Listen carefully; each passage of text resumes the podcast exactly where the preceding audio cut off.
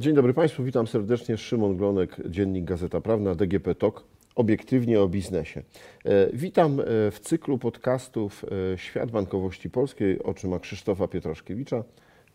Ze mną wieloletni prezes, już dzisiaj emerytowany, Związku Banków Polskich Krzysztof Pietraszkiewicz. Dzień dobry Panie Prezesie. Dzień dobry i od, razu, proszę Państwa, chciałbym dodać, że te moje wypowiedzi w, w czasie tych 16 odcinków, 16 odcinków i dzisiejszym, one są oczywiście moimi e, prywatnymi spostrzeżeniami i tu chciałbym e, wyraźnie powiedzieć, że pewne aktualne stanowiska czy opinie Związku Banków Polskich, one e, nie muszą się pokrywać z tymi refleksjami, które dotyczą zdarzeń sprzed pięciu, siedmiu czy dwudziestu lat. Niemniej jednak uznałem, że to moje doświadczenie i moje spostrzeżenia e, i moje uwagi bazujące na wypowiedziach bardzo wielu ludzi na przestrzeni tych lat i z kraju, i za granicą, za granicą mogą mieć znaczenie dla nas wszystkich i, i stąd e, chciałem podziękować za to zaproszenie i za tę rozmowę, bo ona powinna mieć taki e, walor pewnej refleksji. To ja też od razu dodam, że właśnie dlatego stwierdziłem, że dzisiaj można z Panem porozmawiać o y, dużo szerszych tematach niż tylko bankowość, bo już nie ma tego y, obowiązku, Pan nie ma tego obowiązku myślenia o tym, że jest Pan przedstawicielem Związku Banków Polskich. Już ma Pan zdjęty ten gorset, można powiedzieć.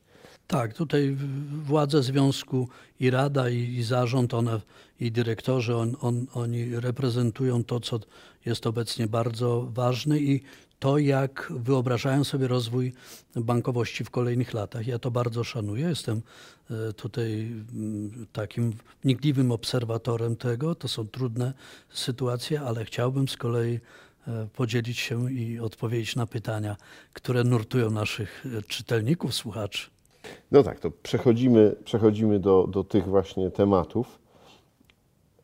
Rozmawialiśmy o tajemnicy bankowej i jeden ze słuchaczy no, dopytuje, ale czy ona naprawdę jeszcze istnieje? Tak, muszę powiedzieć, że to jest e, bardzo po- poważne zagadnienie, zarówno w Polsce, jak i w innych krajach. W regulacjach niektórych państw są na przykład takie zapisy, pamiętam e, to z literatury dotyczącej rynku niemieckiego, e, gdzie mm, ustawodawca, kształtując relacje pomiędzy urzędami skarbowymi a bankami i klientami, zapisał wręcz w preambule do, do takiej ustawy, to sprzed kilkunastu lat, że y, urzędy skarbowe muszą pamiętać o tym, że banki i ich klientów łączy szczególny s- stosunek, st- szczególne relacje oparte na zaufaniu.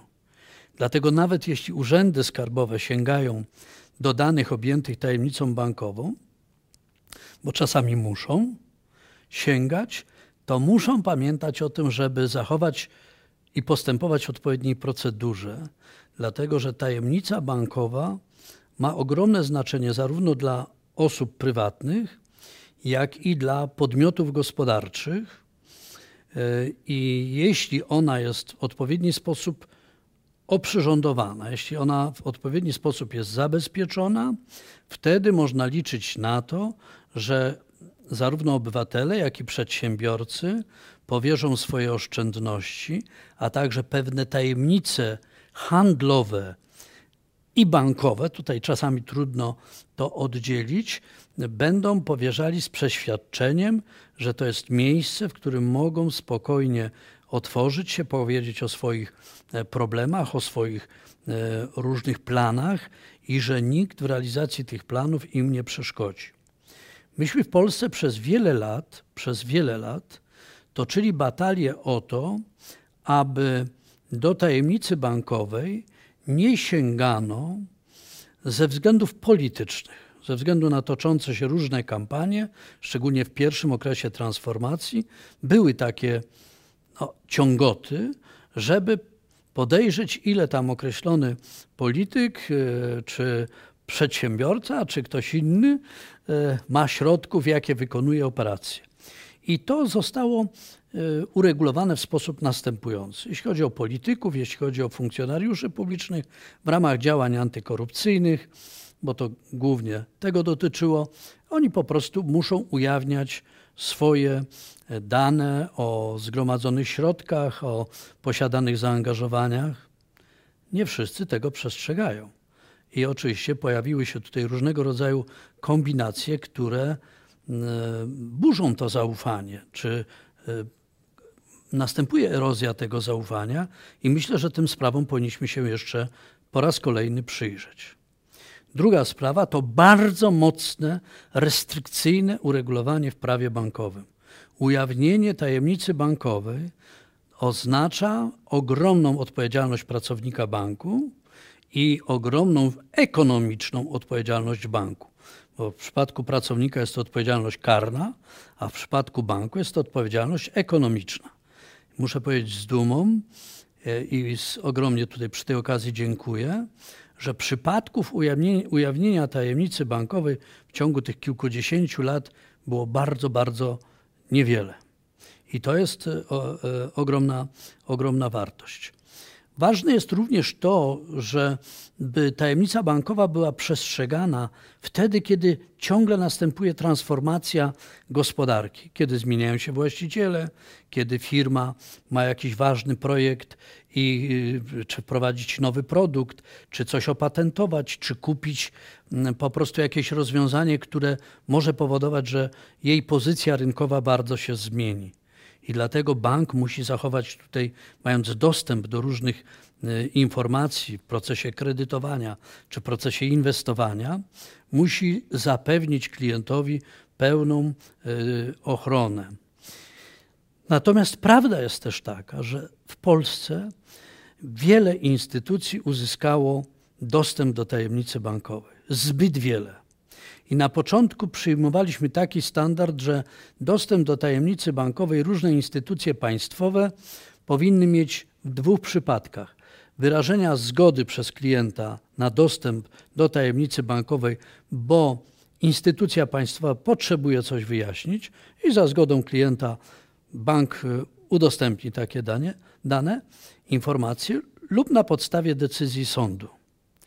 Niestety w toku kolejnych lat kolejne instytucje uzyskiwały dostęp do tajemnicy, tajemnicy e, bankowej. I myślę, że, że to jest e, zbyt rozległe. Zbyt rozległe. Nie, nie ma e, takiej potrzeby i pewnie w pewnym okresie trzeba będzie się nad tym zastanowić, choć na szczęście nie ma wokół tej sprawy jakoś zbyt, zbyt wielu e, przypadków wykorzystania w niecny sposób danych objętych e, tajemnicą bankową. Ale ta sprawa dostępu do różnych tajemnic, nie tylko bankowych, jak słyszymy, e, no, ma różne aspekty. To jest i tajemnica adwokacka, to jest tajemnica lekarska, to jest tajemnica także spowiedzi. No i w różny sposób tutaj różne instytucje próbują się e, po prostu jakoś dotrzeć do tych danych, do tych informacji. Myślę, że to będzie ciągle e, przedmiotem dyskusji. Także ochrona danych osobowych w niektórych e, przypadkach ma ogromne i będzie mieć ogromne znaczenie. I czasami proszę zauważyć, jak my sami jako obywatele reagujemy, że bardzo pochopnie czasami niektóre swoje dane udostępniamy różnym instytucjom, a później się nagle dziwimy, że e, ktoś inny albo do nas e, telefonuje, a przecież wydawa, wydawało nam się, że nie upoważnialiśmy nikogo e, wcześniej. Otóż tu trzeba zachować rozwagę i ten proces naszej edukacji obywateli, klientów musi następować. I może ostatnia uwaga.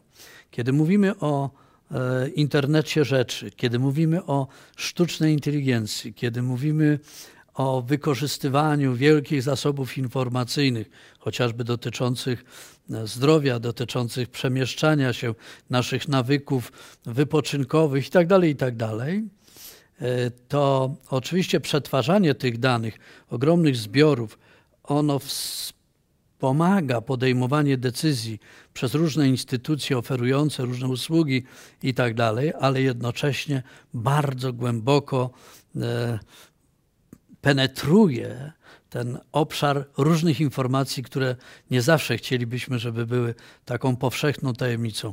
Więc musimy się wszyscy tego uczyć, zachować pewną rozwagę, powściągliwość. Nie wszędzie musimy udostępniać te informacje, także ze względu na nasze bezpieczeństwo, bezpieczeństwo ekonomiczne, czasami bezpieczeństwo e, zdrowotne e, i, i poczucie takiego po prostu komfortu. Czasami być może trzeba wykonać jedną operację więcej, być może jedną obserwację czy jedną wizytę w jakimś miejscu więcej, niż od razu po podawać wszystkie dane w sposób elektroniczny yy, i bez sprawdzenia, kto będzie miał dostęp do tych informacji. Warto dbać, proszę Państwa, o swoją prywatność. To, to na pewno. To taki kamyczek chyba do mnie był od jednego z naszych widzów i słuchaczy, że e, ciągle mówimy o kredytobiorcach, bo rzeczywiście dużo poświęciliśmy e, temu tematowi e, i ich ochronie, ochronie ich interesów. No a nie wspomnieliśmy o tych, którzy chcą zarobić na swoich oszczędnościach i, i oszczędzają w banku i też chcieliby mieć z tego profity. To rzeczywiście jest bardzo, bardzo poważny y, temat. Y, ja w jednym z naszych spotkań mówiłem o tym, że w takim idealnym świecie niezmiernie ważne jest, żeby w państwie tej wielkości jak Polska, powiedzmy 38-40 milionów obywateli, e, ten segment gospodarki, bankowość, był solidny, bezpieczny, stabilny, a to oznacza, żeby był w stanie zgromadzić odpowiednią ilość oszczędności po to, żeby udzielać odpowiednią ilość e, kredytów, żeby te oszczędności były bezpieczne, a jakość portfela kredytowego, żeby była bardzo wysoka. To znaczy, żeby odsetek kredytów nieregularnych czy zagrożonych był jak najniższy.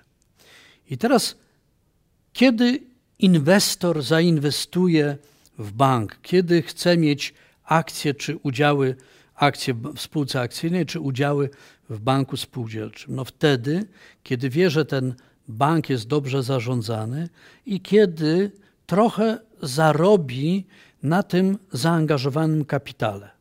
To wcale nie muszą być jakieś e, wielkie sumy, ale żeby one przynajmniej e, były nieco lepsze, a na pewno nie gorsze niż poziom inflacji.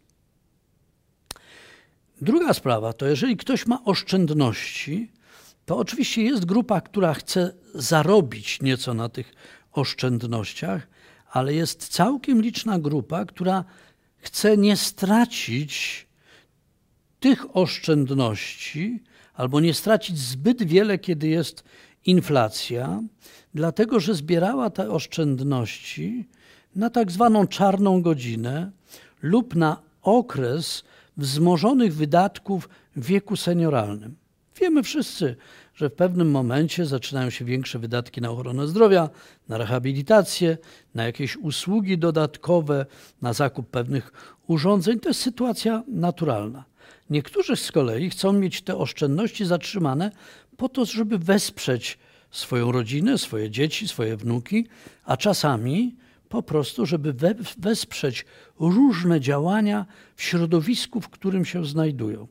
Wiele osób, jak widać, uczestniczy w projekcie chociażby Wielkiej Orkiestry Świątecznej Pomocy. W tych projektach się pomaga, czy, czy innych rzutkach. Uczestniczy też, też wiele osób i reagują na, na potrzeby różnych osób i rodzin, które znalazły się w trudnej sytuacji.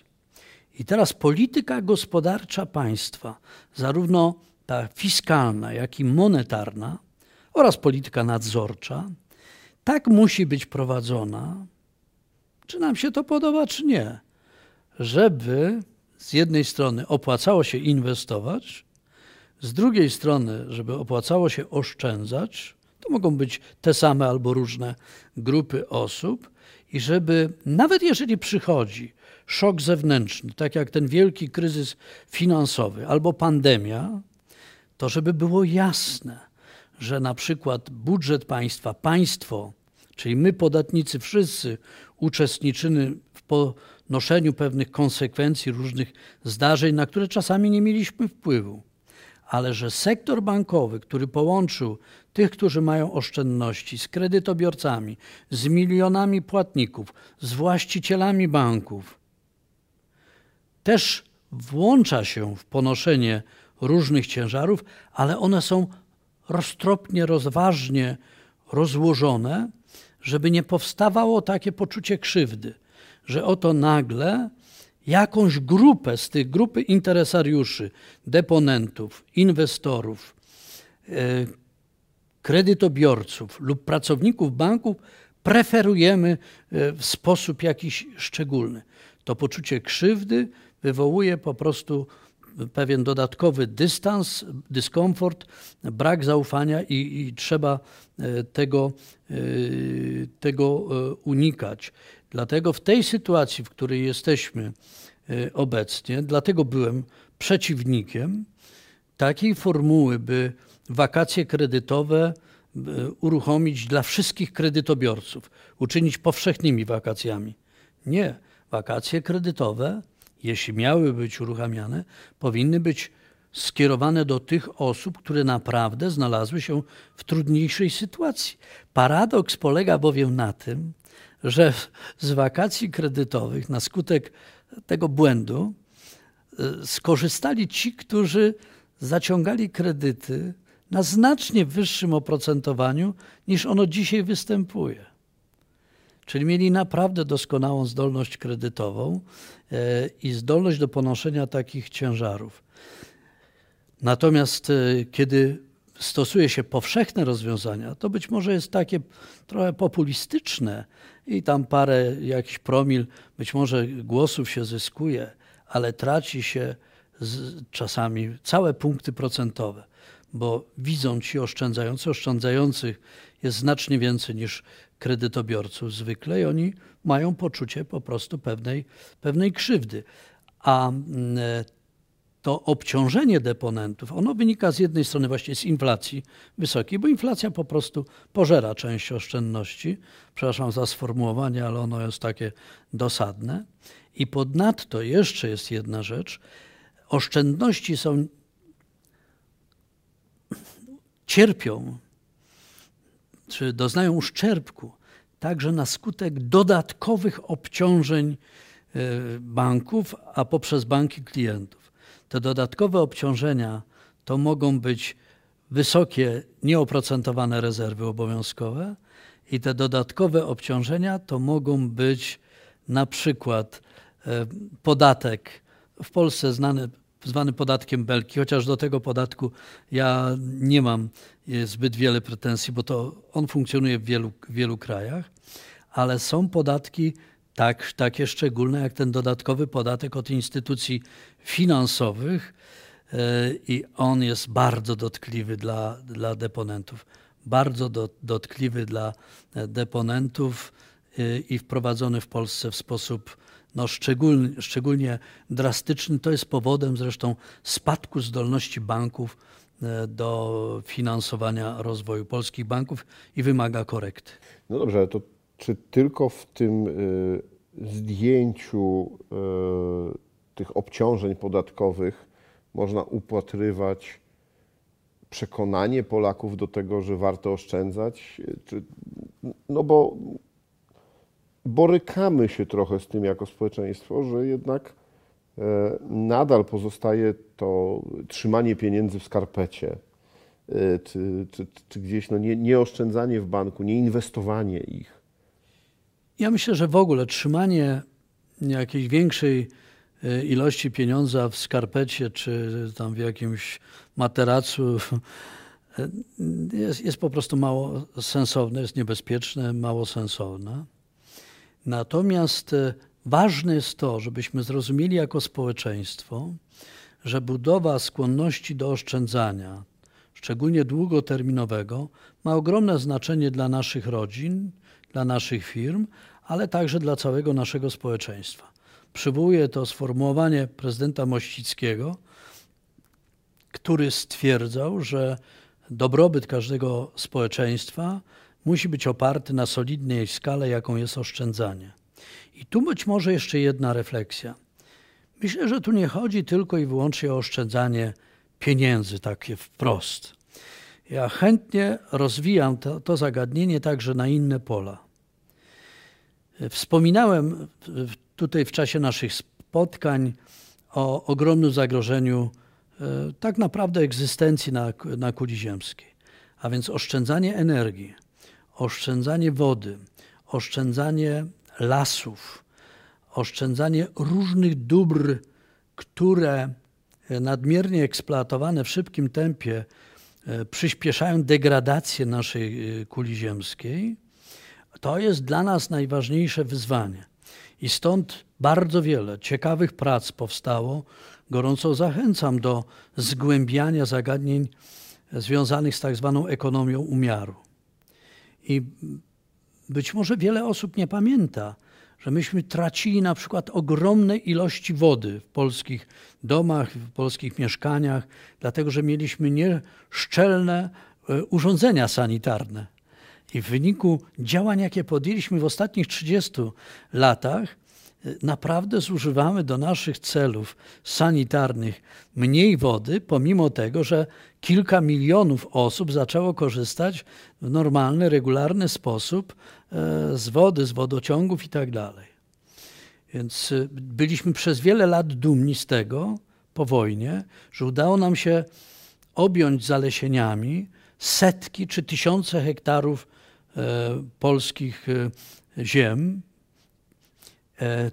ostatnio zdaje się, niestety nie mamy tutaj zbyt wielu sukcesów, ale z kolei jak spojrzę na Amazonkę, już to kiedyś mówiłem, e, czy, czy na świat i, i wiemy, że tracimy kilkaset tysięcy kilometrów kwadratowych rocznie lasów bezpowrotnie, ponad więcej aniżeli powierzchnia Polski.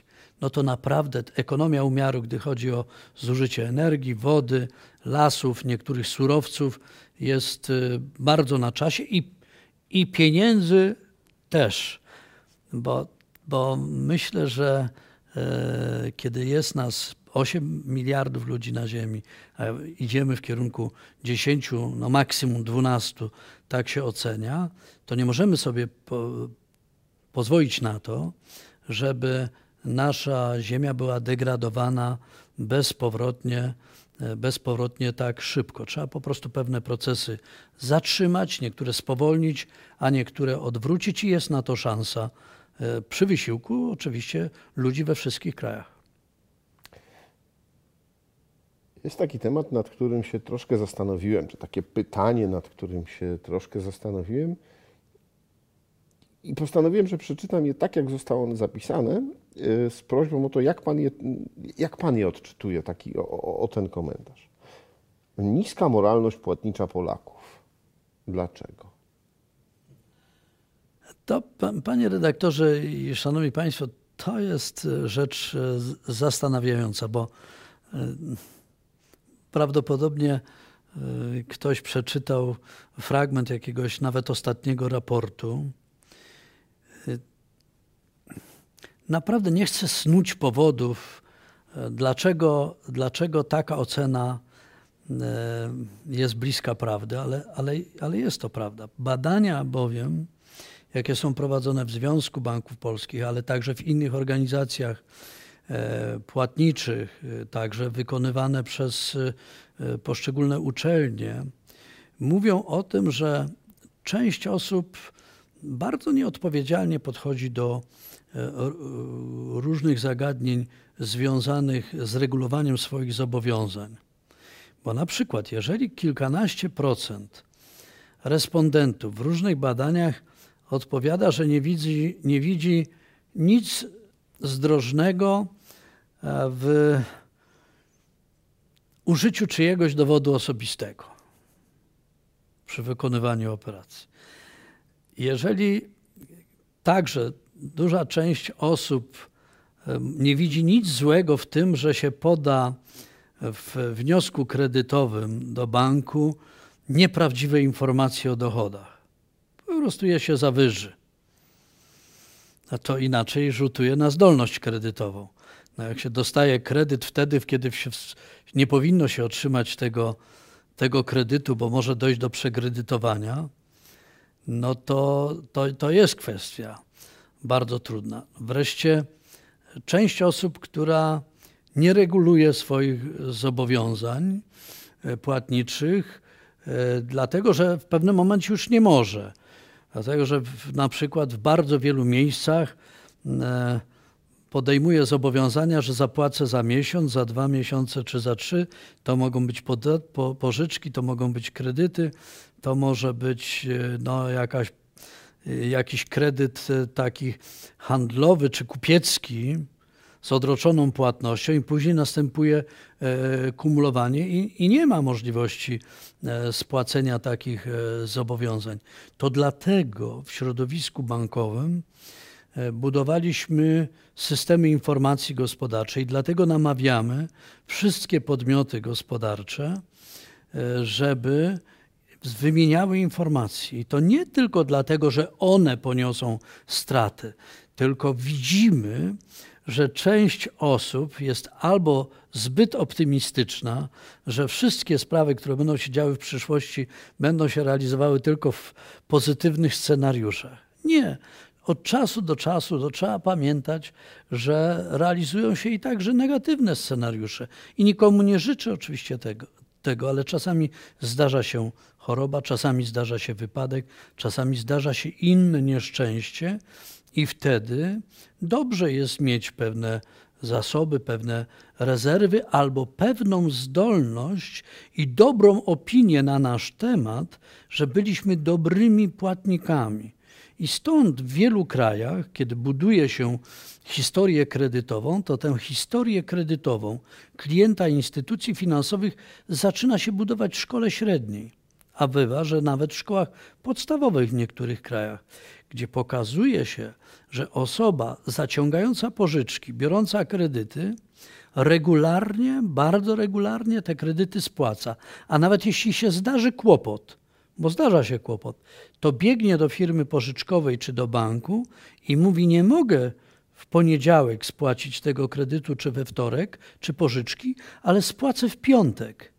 I bank mówi, to jest klient, który monitoruje swoją sytuację. Mało tego, nie unika rozmowy e, ze mną. Choć oczywiście wiele procesów jest zautomatyzowanych i niektóre w niektórych instytucjach nie są dobrze zautomatyzowane. Sam e, odczuwam to w relacjach z niektórymi e, firmami i tu nie chodzi o płatność, tylko o przełożenie e, pewnego uzgodnienia także opłacalnego dla firmy, ale te procedury elektroniczne bywają czasami zbyt, e, powiedziałbym, takie wyrafinowane i trudne do przeprowadzenia. W każdym razie zachęcam do budowy dobrej opinii na nasz temat, udowadniania, że jesteśmy dobrymi, rzetelnymi e, płatnikami, bo to się opłaca i w firmie, bankowej i w firmie pożyczkowej, ale opłaca się także wtedy, kiedy chcemy wypożyczyć auto, kiedy chcemy wypożyczyć mieszkanie,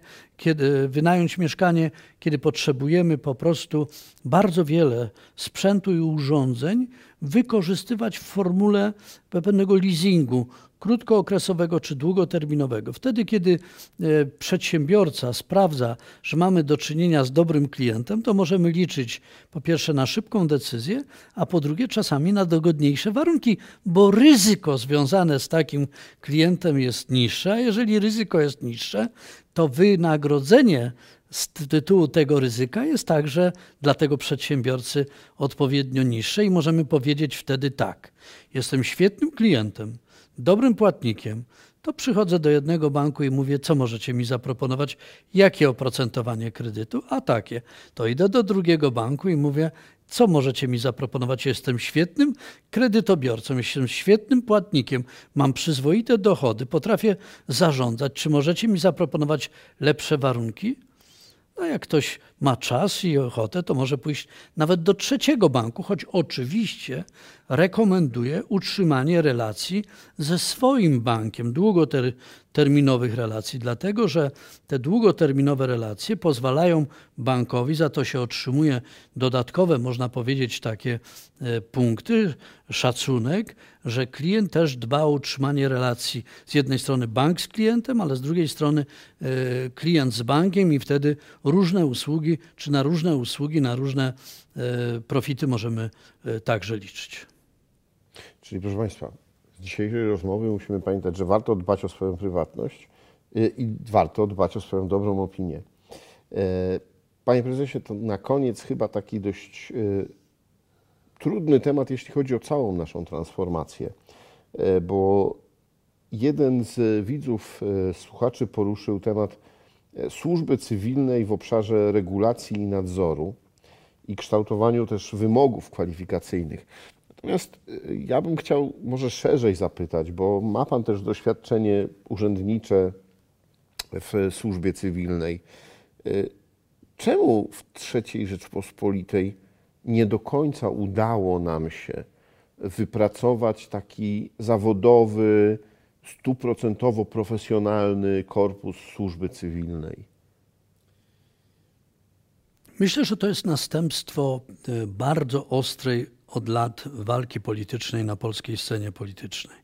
I brak e, takiej umowy pomiędzy naszymi e, elitami, że mm, ta wychowywana e, nowa służba cywilna, budowana nowa służba cywilna, naprawdę ma kierować się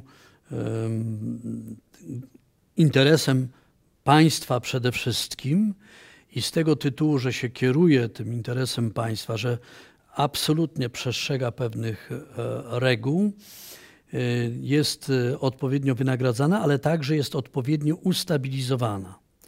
I muszę powiedzieć, że ja miałem jako urzędnik państwowy mianowany, zbliżony do, do tego statusu służby cywilnej i wielu kolegów, wielki komfort, że wiedziałem, że Moim obowiązkiem jest y, posiadanie informacji i przygotowania zawodowego na możliwie wysokim szczeblu.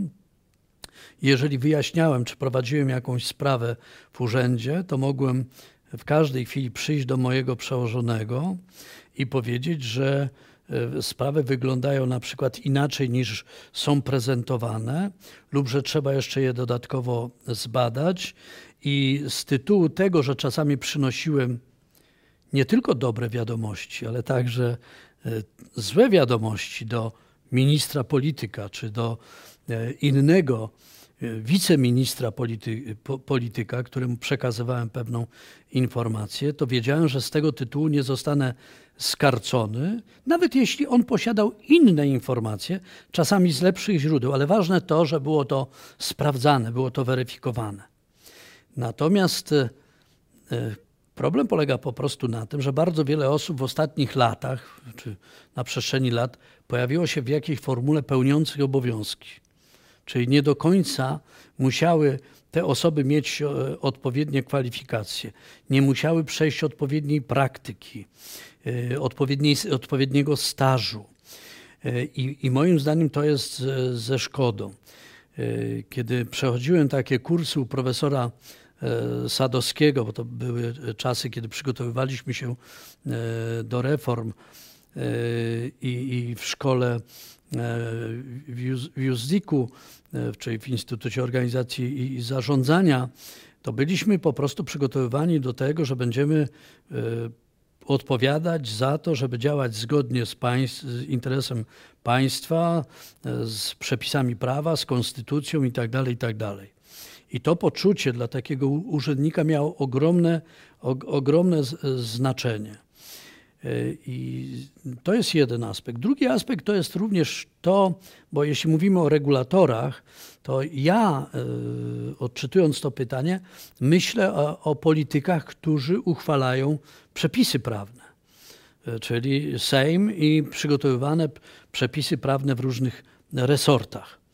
Otóż niestety wśród bardzo wielu e, polityków są osoby, które nie są przygotowane do, do podejmowania decyzji. One nie mogą albo nie mają jakiegoś większego przygotowania profesjonalnego, zawodowego i w związku z tym, gdyby tylko uchwalali przepisy w oparciu o swoje E, o swoją wiedzę, to dochodziłoby do bardzo trudnych sytuacji. Zresztą dochodzi do trudnych sytuacji. To, co w Polsce jest nieszczęściem, to jest uchwalanie ogromnej ilości przepisów.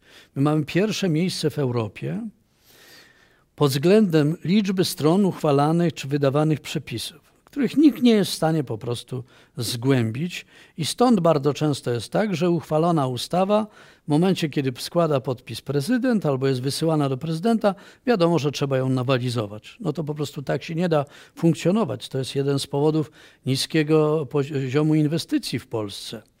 Ale jak temu można zapobiec? No można temu zapobiec po pierwsze poprzez ustalanie przynajmniej średniookresowych strategii rozwojowych, akceptowanych przez koalicję i przez opozycję, przez akceptowanych przez czy wydyskutowanych przez główne instytucje odpowiadające za rozwój y, kraju i później powierzenie tego, pilnowania tego ognia, tego, tych kierunków rozwoju osobom, które e, są odpowiednio przygotowane, wyszkolone, przeszkolone i jeszcze może jedna rzecz. No, dla mnie sprawą niezmiernie ważną jest to, że jeżeli taki urzędnik państwowy czy, czy polityk składa przysięgę, składa zobowiązanie, to on jej po prostu powinien dotrzymywać.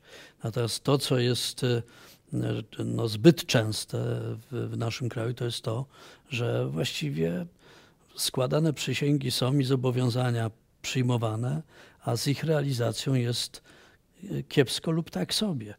E, I stąd myślę, że nad e, kwestiami przygotowywania ludzi do sprawowania, do pełnienia określonych funkcji oraz urzędnikami państwowymi w różnych miejscach, szczególnie w tych, które mają takie znaczenie ważne dla e, stabilnego rozwoju Polski, musimy popracować. I nie może być tak, że niektórzy urzędnicy wiedzą, że jakieś rozwiązanie jest złe, a jednocześnie nie sygnalizują tego lub sygnalizują to w sposób jakiś nieumiejętny. Ja nie mówię, żeby oni, nie wiem, byli nielojalni wobec swoich szefów i tak dalej, ale spotykałem się dość często z taką sytuacją, kiedy urzędnicy nawet wysokiego szczebla mówili, że no to jest jakiś niemądry pomysł albo szkodliwy pomysł, e, no ale oni na to wpływu nie mają i oni nie będą nie, nie mogą na ten temat nic mówić. To ja spotykałem w Sejmie takie sytuacje. Zadawałem pytanie niektórym przedstawicielom niektórych ministerstw, czy mogą powiedzieć posłom, że takie i takie rozwiązanie będzie prowadziło do e, złych konsekwencji. I niektórzy wkładali głowę pod e, biurka czy pod stoły, żeby nie zabierać głosu, bo bali się, że ich przełożony e, po prostu ich skarci, pomimo tego, że oni byli upoważnieni do e, prezentowania opinii. I takie sytuacje nie, po prostu nie mogą mieć miejsca, bo wtedy no, ci politycy, którzy głosują nad określoną ustawą, e, tak naprawdę są wprowadzeni w błąd, podejmują decyzje nieświadomie i z tym się musimy po prostu zmierzyć. Czyli z jednej strony uzgodnione programy rozwojowe, solidne debaty co e, na temat skutków regulacji. Przecież my w bardzo wielu e, ustawach nie mamy oceny skutków regulacji, a co najwyżej ocena skutków regulacji, jaka będzie miała dla budżetu, a jaka będzie miała dla przedsiębiorcy, dla klienta indywidualnego, dla obywatela, już czasami e, w ogóle nie jest brana pod uwagę. Więc dochowanie należytej staranności, określony wysoki standard, i oczywiście i cały czas kształcenie, kształcenie kadr E, państwowych, zarówno tych państwowych, jak i, jak i samorządowych. Chcę powiedzieć, że są miejsca, w których to funkcjonuje znakomicie. To nie jest tak, że wszędzie jest, jest źle, nie, nie chcę wyjść na malkontenta, ale wiele mamy do zrobienia. Panie prezesie, serdecznie dziękuję. Proszę Państwa, 17 odcinków e, na temat bankowości, na temat gospodarki, na temat przemian, ale też na temat e, tego, co powinniśmy robić, aby Polska mogła się rozwijać. E, Myślę, że warto ci, którzy dopiero dzisiaj trafili na nasz odcinek, ten ostatni 17, e, warto, żebyście się zapoznali z poprzednimi 16. E, Zachęcam oczywiście też do dyskusji, do zadawania pytań, do zostawiania swoich komentarzy. Myślę, że jeszcze z panem prezesem będziemy mieli okazję nieraz rozmawiać, no ale ten cykl też musi być e, jakoś e, zamknięty, więc myślę, że e, tym odcinkiem możemy zamknąć ten cykl. Dziękuję bardzo jeszcze raz panie prezesie za poświęcony czas i podzielenie się swoją wiedzą. A Państwa zachęcam do oczywiście słuchania i oglądania podcastów e, DGP Talk obiektywnie o biznesie. Moim Państwa gościem był Krzysztof Pietraszkiewicz. Dziękuję, bardzo mi miło. Rozmawiał Szymon Glonek. Do zobaczenia, do usłyszenia.